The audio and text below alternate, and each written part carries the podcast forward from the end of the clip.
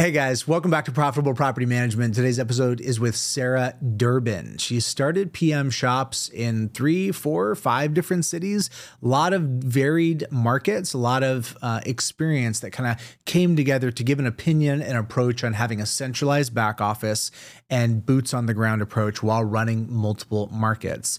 It was an interesting episode and we were able to go deep on her approach of what she feels like operationally is the secret sauce for running a well-oiled machine. I think you're going to like it. Check it out.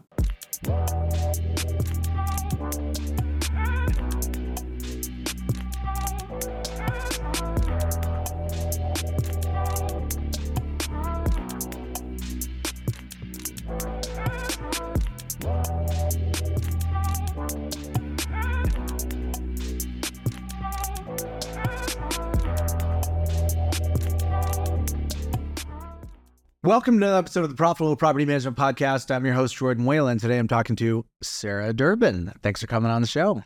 Happy to be here. Thanks for inviting me. Well, let's go right back to the beginning to hear a little bit about how you got into property management. What's your background? So I ran door-to-door sales companies prior to getting into property management. Mm. Mm. Um, did con- some consulting. So this was very young, age eighteen. Single mom at the time, uh, did that for a couple of years, took them from three offices to fifteen offices. Selling what? What are you selling? Uh, Dish Network, DirecTV. Ooh. Yep. Nice. So, hand-to-hand combat. Yeah, I didn't sell. I oversaw all the sales reps and, um, you know, the processes back at, at the offices. And so did that for a while. Because... I- I'm actually really into this. I'm really okay. into door-to-door. Okay. I feel like it, the connotations can be... It's annoying. Somebody's at my front door. Didn't you read the sign? I don't want to talk to you. Yep. That's like some of the experience. But from a business model perspective, not only are there a number of companies that have gotten large just doing that, or that is one of their acquisition channels, I've also seen companies that have um, crossed from an entirely online experience, for example, and gone into door-to-door and really flipped their business model using that as a distribution strategy. What can you tell us around about what that industry is is like? What, what would somebody not know from an outsider view on that industry? Well, we're hiring kids that are comfortable knocking doors, and they're going out for the summer typically and given certain areas and going out and knocking those doors, talking to people, signing people up. And then it's like, hey, your neighbor Jill, you signed up with the services, and so then they're majorly hitting around that that property to get, you know, more installations. A little beachhead. Yeah. Sally bought, you should too. Yep. Got it. Okay, so then uh, a kid that, like, what's, there's got to be a crazy high washout rate amongst yes. the em- employees. I mean, it's and it's not an employee, it's not a W two. Yeah, so it's it? college, college kids typically. Fractional labor. Yep. So... Uh, Yeah, two, three summers most. I mean, if they were successful their first summer, which some of them made some decent money. Yeah. sixty, one fifty for the summer. That took them through the rest of, you know, college, or they'd come back, you know, the next year until they were ready to go on to their career. What do these kids go on to go do? A number of things. I feel like that disposition, though. I feel like the disposition of being willing. They should be in sales because. Yeah. Just the willingness to go knock on somebody's door and have a conversation, right? I, I concur. And I... a certain. It's not a step up. When you think about like the gradient of like working in a clerk at a store versus having a paper route versus doing door-to-door sales, there's definitely something about it that requires some some chutzpah, some grit. A very specific skill set.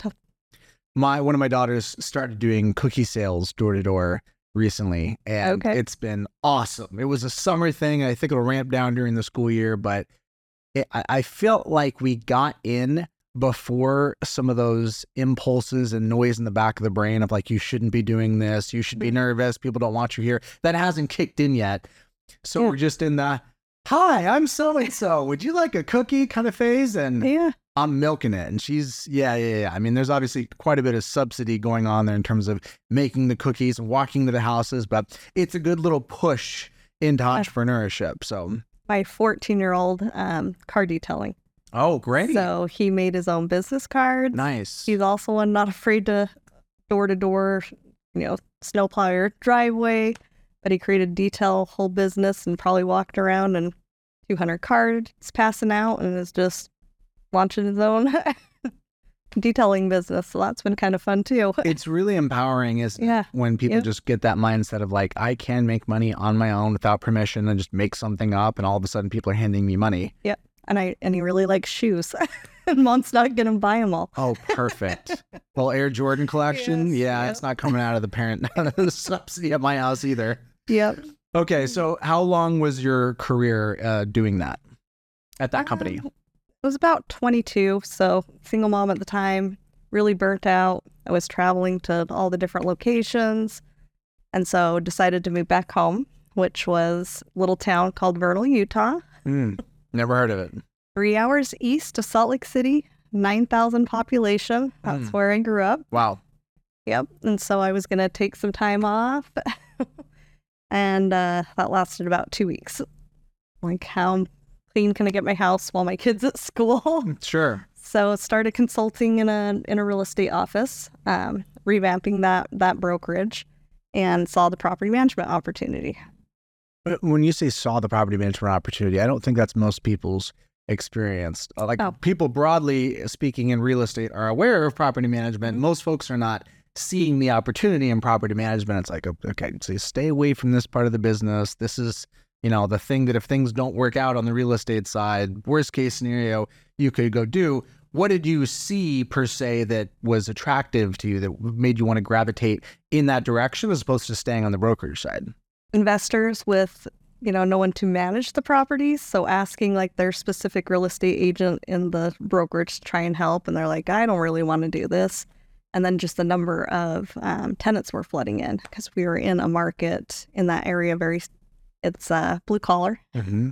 It's a very up and down market, but it happened to be in a market that most places were probably like a six, eight hundred rent for a townhome, and we were getting sixteen to eighteen hundred. And so I saw, I'm like, wow, that's a that's a lot of opportunity. There's a lot of places being built right now here. You know, the cap rates were extremely well, and so I started working well, not only bringing it in, but working with like builders. Hey, let's let's rent this out on the front end. And then let's sell it turnkey to investors. And so that's that's how I got started with it. So okay, so you like a hustle, working with builders. That that takes some oh, enterprising. I, oh, I didn't even have a website for probably three years. So I was twenty-four years old. What's a, what's a website? None of that being built out. Um, but three months in, I'm seventy doors, doing it all by myself. Finally had a friend of mine is like, you, you need to hire. Mm-hmm. And finally hired, and then doubled in another three months to one hundred fifty doors, and kept growing from there. So our little nine thousand population managed about three hundred fifty homes. You know, what always amazes me is the assumptions people make about how big you can or cannot grow in a small market. In my experience, the fact that somebody manages a thousand units in a city of a million people is not any kind of a reflection on a ratios. Like you wouldn't port that math into a small city. Really, somebody managing a thousand doors in a given city could probably manage five thousand doors if they were able to um, aggregate and cross whatever hurdles. But I've seen multiple players that have gotten to a decent size in a really tiny micro market. What are the dynamics that you see? What maybe what are some of the advantages that wouldn't be obvious to somebody that's looking at a nine thousand population city? Well, it's really community driven. So when we talk about relationships and like maybe like realtor referral, like when you're building that out and you're talking about relationships, it is times a hundred in a small town, right? You have got to do right by everybody. You've got to have your culture, do what you say you're going to do, because word of mouth is is huge, and that will either make or break you, but it can really spiral things up faster for you. Mm-hmm. That makes sense. Word of mouth. Yep. What else? What else? Competition. Yeah. The baseline is just yep. fairly.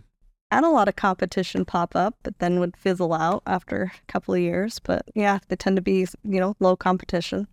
Do you feel like you kind of become the de facto standard and there's just more momentum that builds off of that? Yep.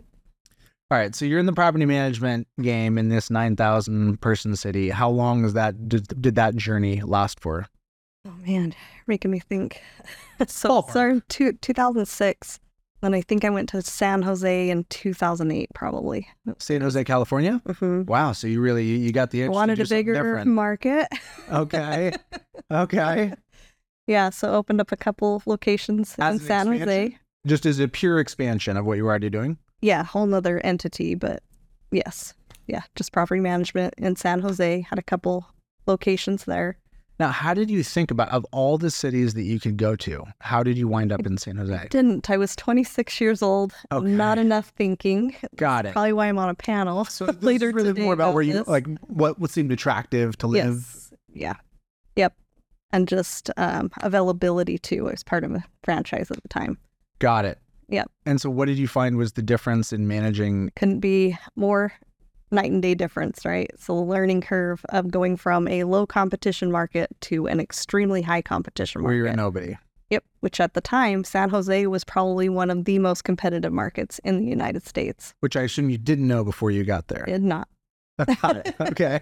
All right. Also how fun um, California can be. So like going through getting your broker's license, it's not just, I can't just hurry through this course. There's you know, time frames that they'll before they'll even send you the next course when you complete it. And so there's a lot, just a lot more red tape, slow down to even launch something there. And you join a franchise, which is somewhat opinionated because you've already been doing it for a minute. I bought into a franchise. Oh, you acquired so a company that was a part of a franchise. That brokerage that I was revamping, she owned the franchise. She wasn't doing anything with it. I was twenty-four. I didn't quite understand what a franchise was. Got it. Being completely honest. Sure. But I bought into bought into that, and yeah, so expanded into San Jose. So you bought the rights for the, for the territory, but yep. Was there any units uh, associated with it? No. Got it. Okay, so I mean, it is somewhat similar. Then you bought you bought a system and a setup when you already had a couple of years of experience with property management. What about that seemed attractive to you, given that you weren't starting at square one? So I didn't buy the system in San Jose, just to clarify, in Vernal, but there was no system. I was the fourth franchise I in that system. Got it. So built my own systems pretty much, working with a few other franchise partners, just to be clear. Sounds like an important, well, important yes. point of clarity. It is. Okay, got it. Well, and, one way or the other, you yep. chose to get it. And if it wasn't the systems, what, what what was the draw to do anything w- with a franchise as opposed to just doing? I was twenty-four. I didn't didn't realize really what I had or what I'd gotten into. Got it. For me, I just grew very quickly and wanted to get on to the next territory. So this wasn't some master strategy situation. Nope. This is I'm just like, figuring things out, rolling with I'm it. I'm in a nine thousand population. I want to go bigger. Gotta go. Okay. Okay. So then walk yeah. me through the first couple of years of being in San Jose and what that went like. Yeah. So we still I, we still launched a, a couple of things. And this is where people may not think. I didn't. Going into San Jose into winter. Like we were literally launching off into the winter, August, September. We were getting our licenses, all of that. So it was, you know, into the holidays really by the time we were launching. Where that little town I came from doesn't slow down in the winter. People are in their U-Hauls with snow all around and they're and they're still moving and things are still happening. San Jose? No. Nope. They're in their winter coats and it's seventy and I'm in my flip-flops. Like, what what's the deal here? So some of that was a little bit, you know, it took us like four months to kind of get our feet under us mm-hmm. there. So it was a little the slower. The seasonality rollout. Was more pronounced. Um, yep, a little slower rollout. Um, just demographics there, just getting, you know, name name recognition into the into the area. And so it was it was a little slower. I would say we were probably closer to a year before we hit our one hundred, one hundred, oh. one hundred twenty-five doors. Okay. I mean, maybe slower than you'd like, but that's yes. not a, that's not a complete disaster to get for it to take a year to get one hundred twenty units. Yeah. Okay, so how long how long were you in San Jose for? So, so where acquisition comes in. Mm-hmm. We're in San Jose maybe two two years. Trying to think how. I don't think I was twenty-eight. Probably a little less than two years, and so got the opportunity to um, to buy a company in Seattle, Washington.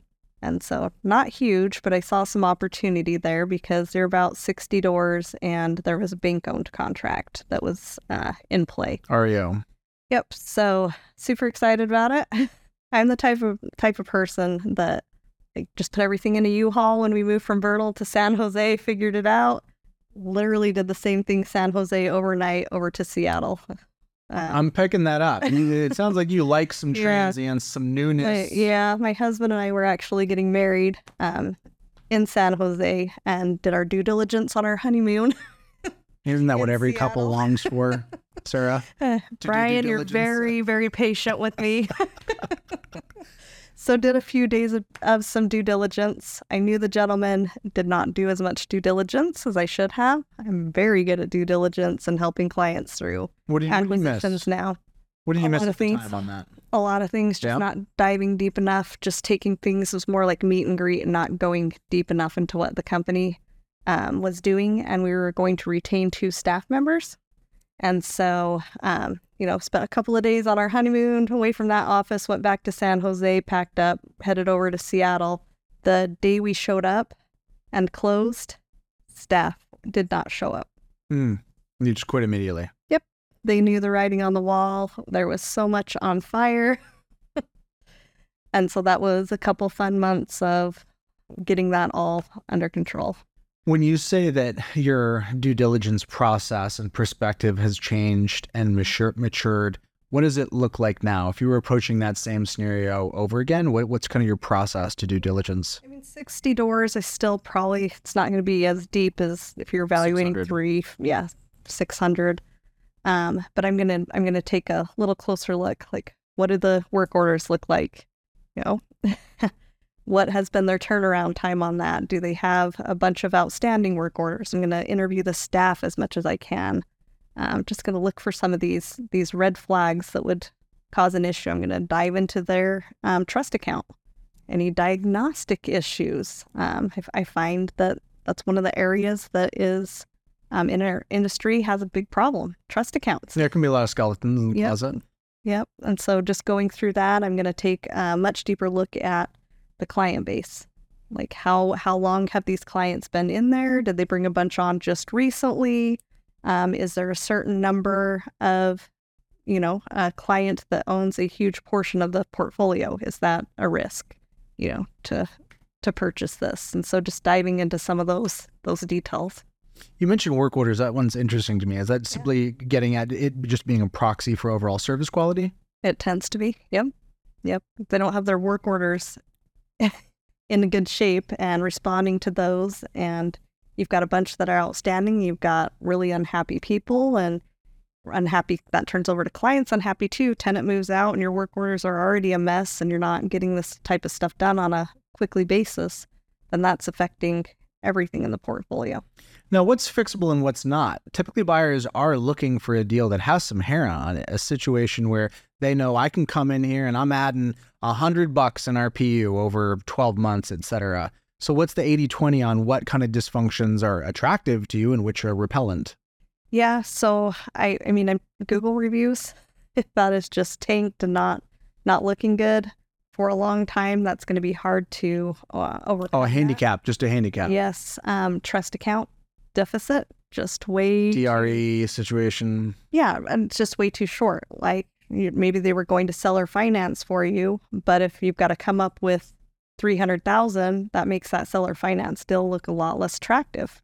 If they've got some significant shortage there, it's got to be made whole for it all to be transferred over to you. And so there's got to be something, something worked out there where those ones are just so far in trouble that just that piece alone, you just know you're going to want to dive a lot deeper into the rest of what the business is. What the business has going on. Tell me more about the trust accounting piece. That's obviously an area where some uncomfortable and ugly things do happen. You hear stories, or rather I should say you don't hear stories. Sometimes people just disappear, people that have been in the industry, and all of a sudden they're gone. And you kind of assume something bad ha- happened there, and come to find out in some cases, it just turned out that there was a million bucks missing and nobody was ever going to be able to get out of that. What advice or feedback or, or what errors do you see folks making that slowly add up? Like it's never, rarely do I see that it was a, a wholesale overnight situation, a million bucks went missing. It seems like it happens Somebody's over time. Pain problem. What do you, what do you see in that zone of the yeah. business? So I find that a lot of the times um, when somebody gets into property management, uh, maybe their strong point is not accounting. It's quite often in our industry that it's not. And so they're they're out there, they're doing everything they can, they're wearing you know, all ten hats in this in this business, and so accounting tends to come last. Mm-hmm. Like, as long as I get my owners paid, as long as I get my vendors paid, oh, I'm going to get to reconciliation next week. Then that turns into I'm going to get it done next month. So far behind, I don't even know who to call to help me at this point.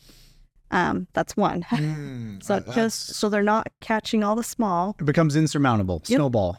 Yeah. So then you look out on diagnostics and you've got one hundred, one hundred twenty di- diagnostic issues, right? Somebody's got to go through. Even somebody that's well versed in diagnostics and fixing those things, that's that's between four and five an hour. And so when you get up, so not only do they have this big, huge problem, but then you've got a seven to ten thousand dollar bill coming your way to to resolve this issue. That's one piece. Staff can help. You know, putting things in correctly, you know, journal entries not being done, those that snowballs all of that. And then just flat out fraud. I, you know, I've gone and consulted, taken a look at things and found, you know, a bookkeeper running money through over a five-year period, mm. but taking thirty thousand dollars from the business. So that trust account was thirty thousand dollars, thirty thousand dollars short. Heartbreaking stuff. Yeah. And my experience, again, limited because most of this stuff is not being talked about, but the limited that I have intersected with, I've observed there's a lot of shame yeah. that's tied up yeah. with it. Like, I really need to talk about this. And I also feel like I really do not want to talk about this. Yeah, that's it's embarrassing. You're, you're working your butt off to try and get this company launched. And then you've just got this issue that you just, a lot of the times, don't even know who to call and help you with it, and you're just trying to back Monday and something's on fire and something over here is flooding and you've got you're running out for those issues, and so that's how it just keeps just keeps snowballing. Best of intentions, it's not it's not most of the time um, bad intentions with it. It's just not being able to get a grasp on it. What would you say to an owner that says, I'm not accounting minded? Is that disqualifying? How much accounting does the owner need to know themselves as opposed to working with a trusted advisor? What's the balance there? Um, you should know the basics. You should be able to read your reports. So like the diagnostics, for instance, like an AppFolio, pull that up, look at it once a week before, regardless if you're running your owner draws or um, somebody else is running them, there should be no line items on your diagnostics before you start running that report. If you're going to do that the correct way. I also suggest looking at all the owner statements before you run your owner draws and making sure, you know, that's a great checks and balances. Anything double entered, what, like, oh, that number looks big. Why? Why on this owner statement when it normally doesn't? And so that little checks and balances before you get going with things to try and find some of those mistakes. But at least understand also, even if you're having a third party company um, reconcile your accounts, just because it's reconciled doesn't mean it's truly reconciled. So things can still, they'll still float over month after month after month, especially if they're sitting on the diagnostic and don't ever get it resolved fully um, through the reconciliation. And so a lot of people don't understand what they need to be looking for on their trust account period. I think one thing that some people don't realize, it's more, there's more awareness, but there are experts that you can call specifically for cleanup. Yep. Not cheap. No. It's priced accordingly, but there are people you can call not to be your daily ongoing accountant, but just when there's yeah. a blow up. You've got these five items for like, why are they here? How did they get here? What was entered wrong? What move out was done incorrectly? What was transferred over and never transferred over in the actual bank account? Um, so somebody that can help you dig in to see what really happened. Yeah, those are invaluable resources. When folks find themselves working with any vendor in general, yeah. what feedback or advice or counsel do you have for thinking about working with vendors? Vendor management, there's really two sides of it. You have like the in-industry folks, then you have the boots on the ground. What, what do you have to say about finding great vendors? Well, I guess knowledgeable. So referrals are great. Um, I know when you're having problems, it's hard to reach out to people like, hey, I'm having these issues. I need I need somebody that can help me with this, that knows um, knows what they're doing, because a referral is going to be great. And then somebody that you feel comfortable with that's going to help you take the time to dig in there and and do it correctly. What about boots on the ground vendors, the folks that are handling all of your work orders, that you're outsourcing stuff to, et cetera? What, what have you um, seen has been like the best practice for you to make sure that you're actually able to retain competent folks that are doing a good job? What I've seen is that there's this dichotomy between giving too little work to the point that you just don't matter, you're irrelevant, or giving so much work that you actually... drown them. Exactly. You implode somebody else's business unintentionally. What's the eighty twenty there? That's tough because there's more to it than that. Like, also take into account how fast you're growing. If you can actually look at some of this from the front end of like, okay, we're right here. I'm at a slow, steady pace. So I can slowly be at a steady pace with somebody like that. Mm-hmm. But maybe I kick up for some reason on lead sources, hired a rockstar B D M to where... land two hundred units. Yep. Acquisition, um, all those things. Then you're going to have to have a real, like a real conversation that's going to affect their business. And so you have to sit down and say, okay, what does this realistically look like? Just the onboarding of an acquisition is going to tie up everybody.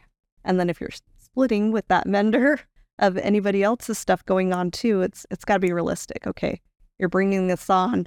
How long is this truly going to take? You're bringing on two hundred units. Can we take it down to bringing on thirty to fifty at a time over a month and a half period?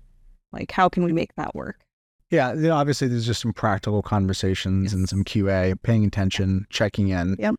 It, even, you know, larger investors that are looking for a property management company, mm-hmm. they're going to respect you so much more if If you sit down and have that conversation. Here's what this realistically looks like onboarding of our timetable to do this versus just give us them all right now. And then it, we're all stumbling around, communications getting dropped, balls getting dropped all over the place. And so just being upfront, they're going to respect that a lot more. So we paused on your journey at the point of Seattle. Okay. How long are you in the Seattle market for? How does that go? Um, well, I kept, I kept, all the offices mm-hmm. as I was going along. Yep. So we're three. Um, before I moved on to the next one, we, we were in Seattle for probably a year. And then I got a call for my daughter. We were adopting. And so um, we got picked, and we'd always kept a house in Utah because adoption laws there. So we immediately moved that weekend within two days back to our Utah house, kept Seattle. Um, she was born two months early. So spent a little time there, four to six months. And then um, went from Utah to our next location, uh, Greenville, South Carolina. You got another call again? Somebody called you and said, how, how did you wind up in Greenville? We we researched, like liked how uh, that market looked. Ah, so this is the this was the first thoughtful decision yes, of thoughtful, very thoughtful. So um, my husband, he's now a senior software engineer, but he worked in the business um, with me. And after about the second location and hiring third-party vendors, we started doing all of our S E O, all of our pay-per-click, all of our marketing um, in, in-house. And so taking a deep dive on, was this a low, medium, high competition market? You know, what's, you know, what's the traffic on the top five keywords? All all of that taking into account uh, before making the move to, to South Carolina. All right, so you're in four markets by now. Surely at this point, you're having the conversation around back office centralization versus doing everything on the ground, departmental versus portfolio. Well, that actually happened after the first office. Got it. Okay. So what what what did you learn, and what what opinions do you hold about that paradigm in general? So there's boots on the ground activities, and everything else can be centralized. Where where was your back office housed? So it was actually in Utah. Got it. A little teeny town. Okay. It was easy for us to hire. Um, and before remote team members were really a thing, we were utilizing remote team members and some of these other third-party um, companies as far as like data entry. So did that also influence how you thought about getting into new markets, given that there was less infrastructure to drop in? Yes. Yeah. And we moved to start all of our offices. And so personally grew, besides one acquisition, personally grew them to about between seventy and one hundred units. And then we would staff before we'd think about doing anything else. Staff and grow, and then move on to the next. But accounting, maintenance, a lot of the customer service, all of that was all of that was centralized. So you did this research. It's a more thoughtful decision. Did Greenville end up being, did you find that it was as good as you were hoping it was? Yep. I'm actually taking a look at going back at the moment. Okay, well, let's wrap up on the initial journey in Greenville. How long are you in that market for? So we were in that market for about three, almost four years. So some different things were, were going on for us there. Um, we'd started an Amazon business, so we were starting to diversify, um, selling other people's products, doing really well at it. I'd actually taken a trip to China, to the Canton Fair, looking at private labeling, um, all of that kind of stuff out of out of Greenville. Um, so we were taking a look at that along with, you know, everything that we had going on. And then we just had um, a family catastrophe. Uh, we lost our seventeen-year-old son mm. in two thousand seventeen. Mm. And so that caused us to pivot and shift, um, sell our businesses. All of them? We, yep, all of our businesses, and take some time off. Mm. Um, Makes sense. Yeah. Some things around that that I don't think a lot of businesses prepare for, of just life circumstances that can be thrown at you. Um, having it lined out in your will. Um, we're in an industry that people can take over. So an interim C E O, have a couple of those people's people lined up, talk to them. Um, I was lucky enough to have people in my network to step in immediately and take over my operations until we could um, take care of everything that we needed to. But a lot of that is not talked about up front. You know, if you're the one running the business and your spouse is maybe at home and not involved in the business, and something happens to you, what is going to happen to your business? You know, do you have somebody that can come in and, and buy the whole thing out, or somebody that can step in to, to run the business for a certain number of days until Um, emotions are calmed down and decisions can be can be made around that business. So would you characterize this as a d- distressed sale? How how much time did you have prior to actually being able to exit the positions? Yeah, um, a couple of them we had sold off right before because we were getting ready to jump into private labeling uh, product. So there was already um, some transition out. There was some transition. Definitely distressed, if I could go back.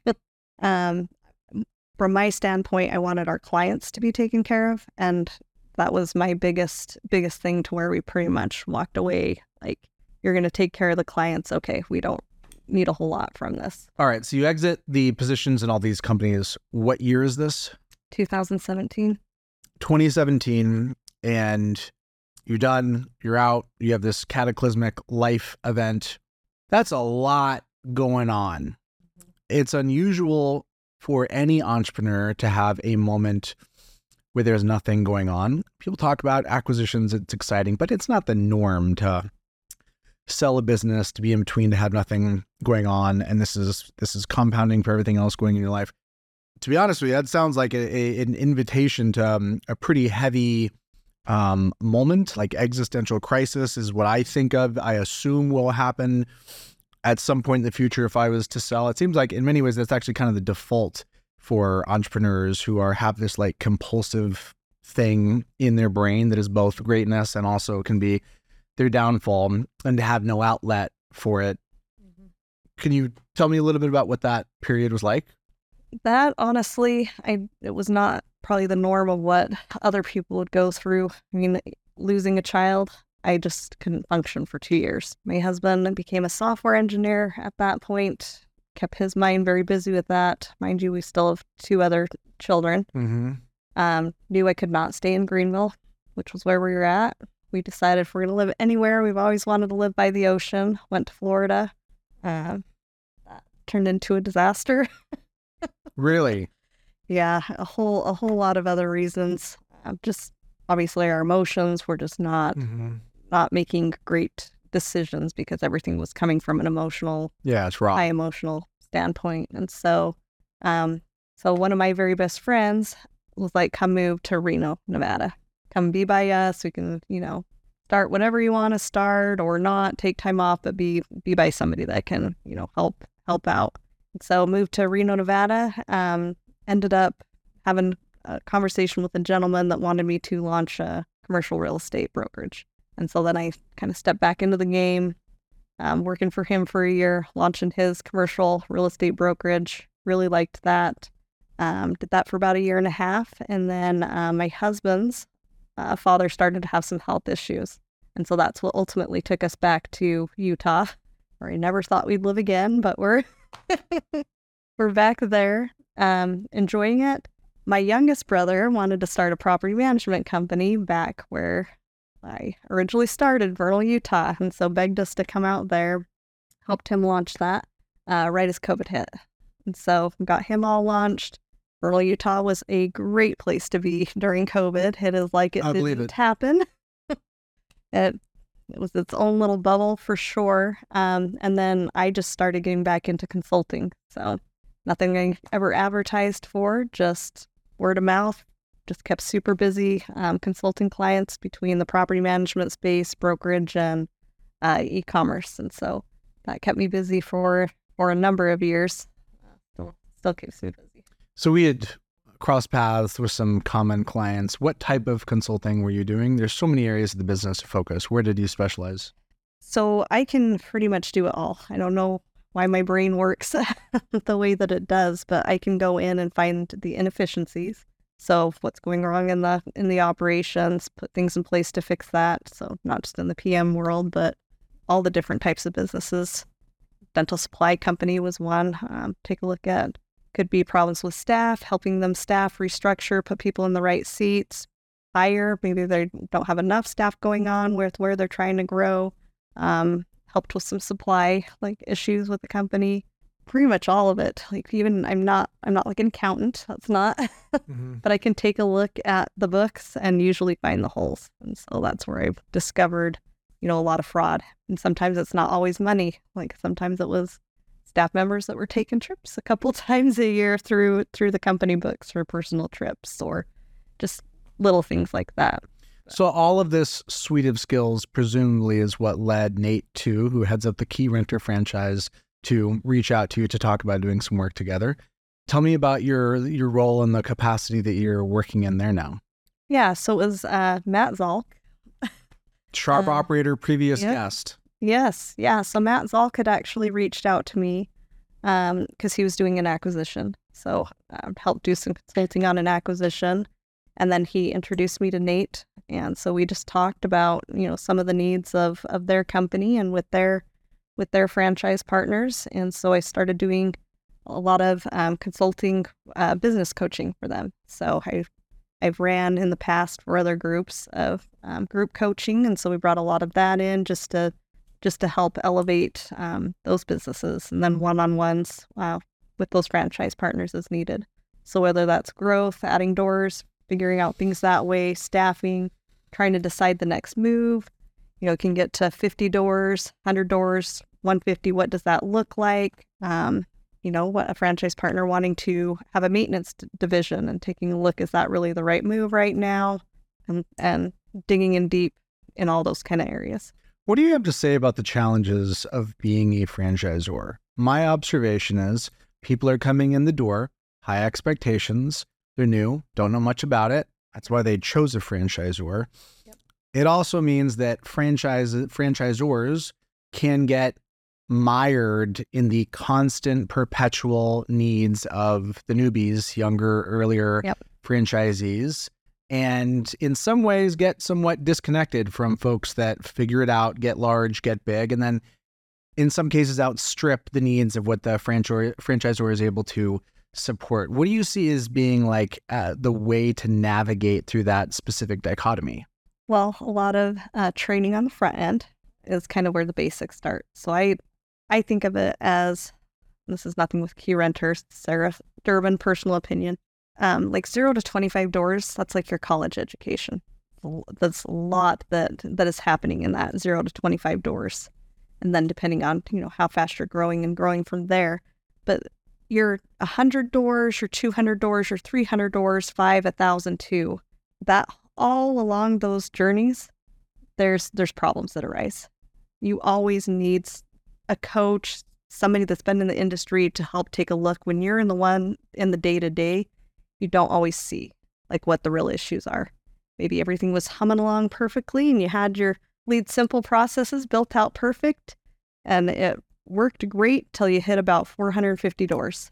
And they're like, why Why is this breaking down? What, like staff issues? Like what's breaking down here? Because your business needs to change a little bit, most likely, depending on the growth that's coming in, or um, you just didn't look the same at three hundred as you can at five hundred. And so you've got to stop at some critical points in your business and decide. I've had people call me. I'm at fourteen hundred doors and I was making more at eleven hundred mm-hmm. doors. You got to evaluate, is the, you know, is the growth really where you want to go? And you can't just stop at a certain point because you won't be making the money that you were hoping to with the growth.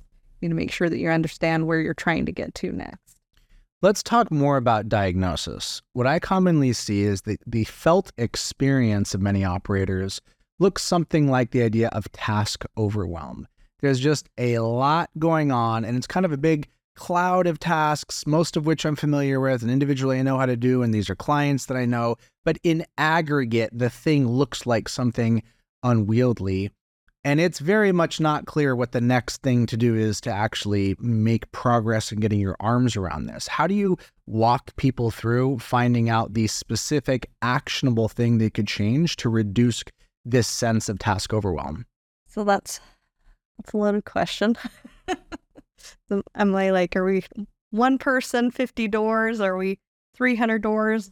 There's well, I, different. I think here's what's great about not specifying that. Okay. I think that at the highest level, if we abstract out the specific circumstances of this market, this many doors, this asset class, we can talk about, about it generally. I think that's what I'm getting at, okay. Like in the meta kind of general sense. So here's the general sense, reactive versus proactive.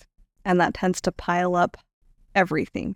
When you are being reactive versus proactive, that's making your phone calls double, triple, and all those all those little things like that. And then I tend to find like people don't know which hat they're wearing. Like maybe you hired somebody and you haven't quite given all of the duties over to them. There's not clear expectations.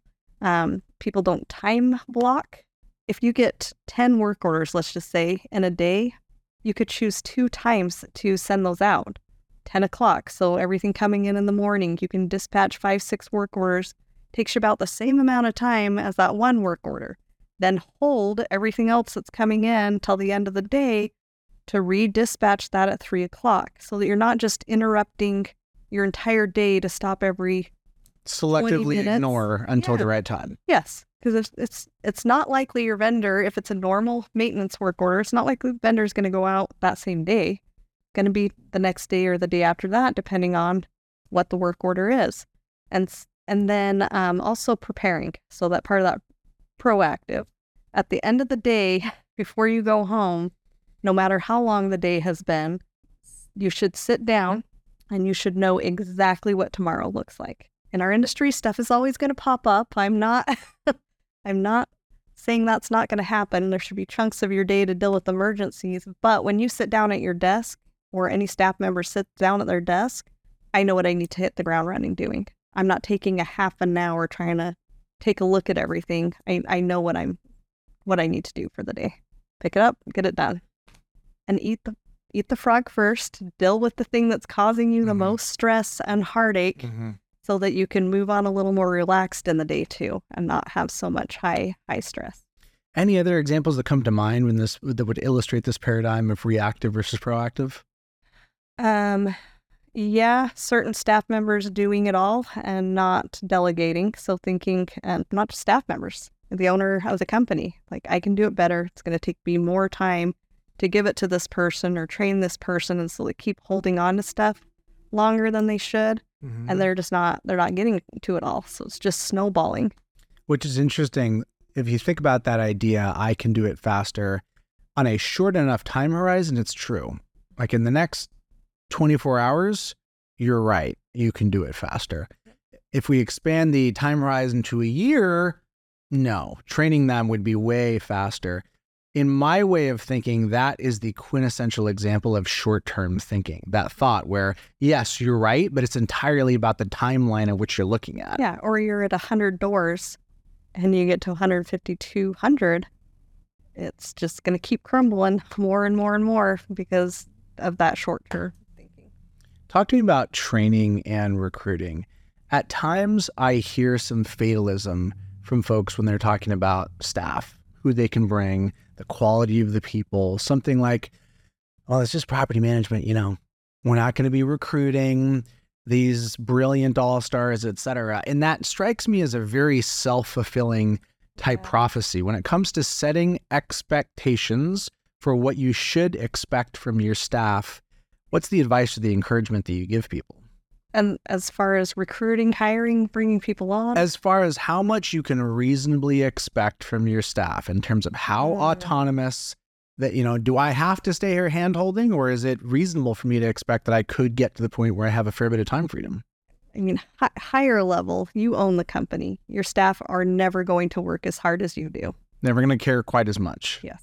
You're going to bring on some very caring people, but expectation lies there. Um, another expectation um, in when empowering your people. So you've got somebody on, and a lot of times we forget to empower them. And so a couple of ways of that is, like, after you've gone through training and you feel like you've trained them and maybe trained them again, when they come to you with the question, instead of just answering it, how would you handle this? Let them tell you how you would handle this. And for us uh, control people out there, um, if it is good enough and it solves the issue, it may not be how you would have handled it, and your answer in your mind might be way better, but if, if it is good enough, let them run with it and let them take it. And then another thing that I used to do um, to empower, we're working with humans, we're going to make mistakes. I don't care who you are, you're going to make a mistake. Let's own our mistakes, but let's empower our people to resolve those mistakes. And so I always had a certain threshold of money. So whatever that is for you, or the level of the person working for you, one fifty, five hundred bucks. If you can make this situation, if you can resolve this situation, I don't even need to hear about it. Just resolve it. Give them the authority to actually make it happen. You you have these funds that you can utilize for, for these issues. Take care of it. Sarah, if there's one thing you could change in the industry, what would it be? More education that we as property managers exist to the do-it-yourself landlords, more professionals, and putting us up on more of a professional platform. Hmm. Okay, so that, that's interesting, because that's like an end state. That's an outcome that is downstream of what? What comes to mind for me is a stronger belief and signal to the D I Y person that they could act, that this would actually be a profitable endeavor. That the make the headache go away thing, we'll get that. It's implicit in the promise of outsourcing. But the idea that the property could actually perform better with a property manager in the picture, that's not a pervasive thought. In general, people aren't having that thought, and you see that with, with what's driving the choices that are being made. What's the best case that somebody running a great shop could make about the upside of working with a professional property manager on a dollars and cents basis? Uh, yeah, the do-it-yourself landlord, they tend to not raise rent. They don't renew their leases. Um, they don't screen their tenants because they go off of emotional decisions that cause them problems later. They don't go through their properties. They'll let it go years and have no idea condition of the inside of their home. Um, they're not doing proactive maintenance. Uh, aren't even signing leases. um, and they do, and frankly, they don't stay up on landlord-tenant law and all the obligations that they have in owning that rental property and, and renting it. And those, that's just a few, a few things. So there, there's accruing an invisible debt, mm-hmm. a debt of a risk liability, and the risk management piece really is essential yep. uh, aspect for the P M does. The P M has the ability to see and surface risk that is invisible to non-professional operators. I think that's what I hear you saying. Yeah. That makes a ton of sense. And I appreciate you coming on. I'm glad to get to hear a little bit about your story and your background. I'm excited to keep up with your journey in the industry. Thank you for having me. We'll leave it there. All right. Peace. That's it for this episode. Hope you enjoyed it. You can check out other episodes along the way. If you're watching this on YouTube, appreciate a subscribe. Any comments, I'm always here to engage. If you're listening on an audio platform, would really appreciate a review. It's a great way to help other people find out about the show.